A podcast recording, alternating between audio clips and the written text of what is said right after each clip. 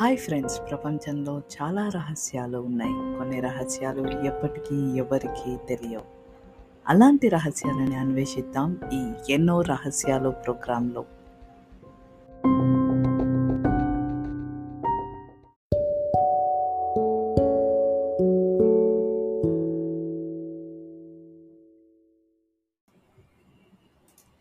మీకు ఈరోజు అతి విచిత్రమైన సంఘటన ఒకటి చెప్తాను. ఇది చైనాలో జరిగింది.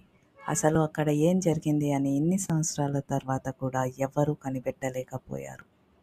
అది చైనా రాజధాని బీజింగ్ నుంచి కొద్ది దూరంలో ఉన్న Yuan Ming Yuan bus terminus. పద్నాలుగవ నవంబర్ పంతొమ్మిది వందల తొంభై ఐదు చాలా రాత్రి అయ్యింది. ఒక బస్ అక్కడి నుంచి బయలుదేరింది. అది లాస్ట్ బస్ ఆ రోజుకి. బస్ గమ్యం జియాంగ్స్టాన్ స్టాప్. ఆ బస్ రూట్ నంబర్ మూడు వందల డెబ్బై ఐదు. ఆ బస్ బయలుదేరినప్పుడు దాంట్లో ఇద్దరు వ్యక్తులు మాత్రమే ఉన్నారు. అది బస్ డ్రైవర్ ఇంకొకరు లేడీ కండక్టర్. బస్ ఒక మూడు స్టాపుల తర్వాత వచ్చే స్టాప్లో ఆగినప్పుడు అక్కడ ఒక వృద్ధ మహిళ ఒక ఇరవై సంవత్సరాల యువకుడు ఒక యువజంట ఎక్కారు.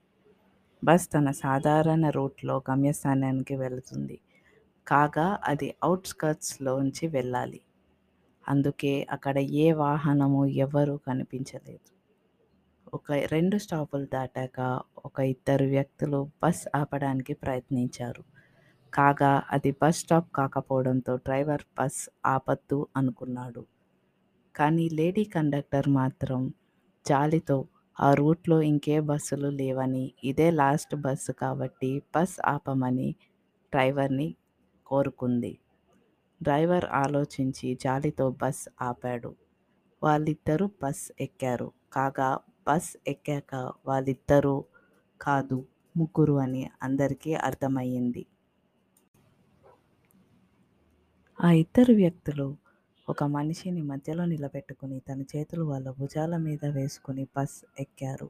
అందువల్ల ఆ మధ్యలో ఉన్న వ్యక్తి బస్సులో ఉన్న వాళ్ళెవ్వరికీ కనిపించలేదు ఆ మధ్యలో వ్యక్తి తల ముందుకి వంగి ఉండడం వల్ల తన చుట్టుతోటి తన మొహం కప్పిబడి వేయబడింది. దానివల్ల బస్సులో ఉన్న ఎవరు ఆ మధ్య వ్యక్తి మొహాన్ని చూడలేకపోయారు.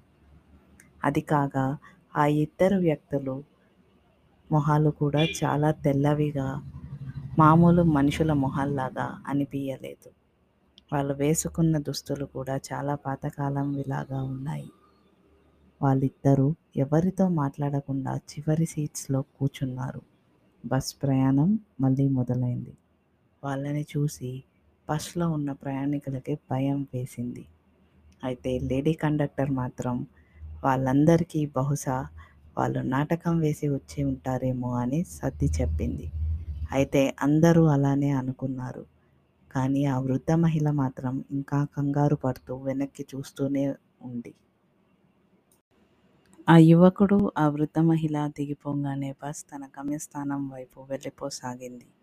ఆ యువకుడు కోపంతో ఆ వృద్ధ మహిళని నిన్ని పర్స్ దొంగలించలేదు. అయినా కానీ నన్ను నువ్వు దింపేశావు. ఇప్పుడు మనం ఇంటికి ఎలా వెళ్తాము? అని అడిగాడు. దానికి ఆ వృద్ధ మహిళ నేను మన ప్రాణాలు కాపాడడానికే ఈ పని చేశాను.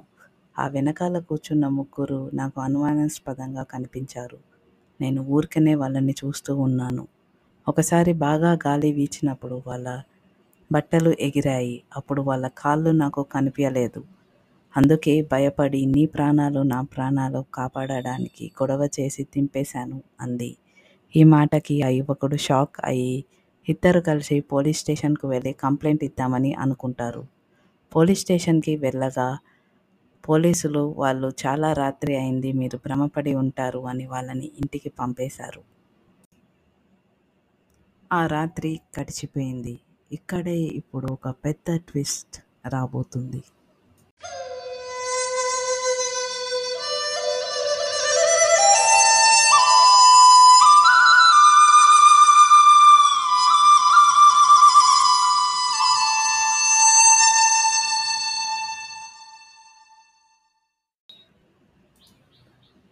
ఆ బస్ తన గమ్యస్థానం చేరుకోలేదు.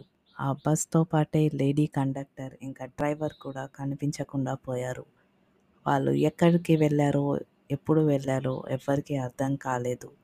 ఆ బస్ డిపో వాళ్ళు మరుసటి రోజు పోలీస్ కంప్లైంట్ ఇవ్వగా వాళ్ళకి ఈ వృద్ధ మహిళ ఇంకా యువకుడు గుర్తొచ్చి వాళ్ళని మళ్ళీ పిలిచి విచారణ చేశారు.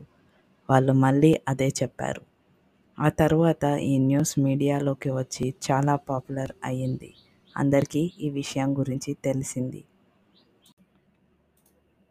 పోలీసులు ఈ బస్ విషయాన్ని చాలా సీరియస్గా తీసుకొని ఎంక్వైరీ చేపట్టారు. రెండు రోజులు గడిచింది. పదిహేడవ నవంబర్ పంతొమ్మిది వందల తొంభై ఐదు. ఒక సరస్సులో ఒక బస్ మునిగిపోయి ఉందని కబురు వచ్చింది. పోలీసులు దాన్ని తీయగా అది కనిపించకుండా పోయిన bus number three seventy five.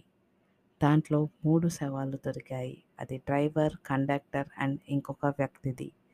ఆ శవాలు రెండు రోజుల క్రితం చనిపోయిన వ్యక్తిలాగా అనిపించలేదు. బాగా డీకంపోజ్ అయి ఉన్నాయి. అది సాధ్యమే కాదు. ఇంకో ఆశ్చర్యకరమైన విషయం ఏమిటంటే ఆ బస్ దొరికిన ప్రాంతం తన గమ్యస్థానం దాటిన వంద కిలోమీటర్ల తర్వాత ఉంది. బస్ డిపో అధికారులు చెప్పిన ప్రకారం అంత డీజిల్ ఆ బస్లో లేదు. అప్పుడు అది వంద కిలోమీటర్లు ఎట్లా వెళ్ళింది? ఎలా వెళ్ళింది అని పోలీసులు సీసీటీవీలు చూడగా ఆ బస్ లాస్ట్గా ఆ వృద్ధ మహిళ యువకుడు దిగిన చోటే కనిపించింది.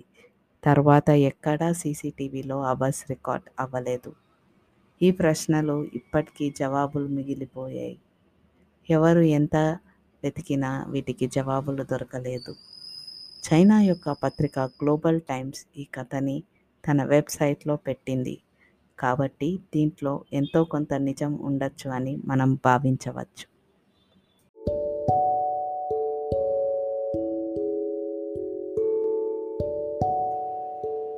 ఈ కథపై మీ అభిప్రాయాలు ఏంటో నాకు తెలియచేయండి. వచ్చే వారం మరొక రహస్య కథతో మీ ముందుకు వస్తాను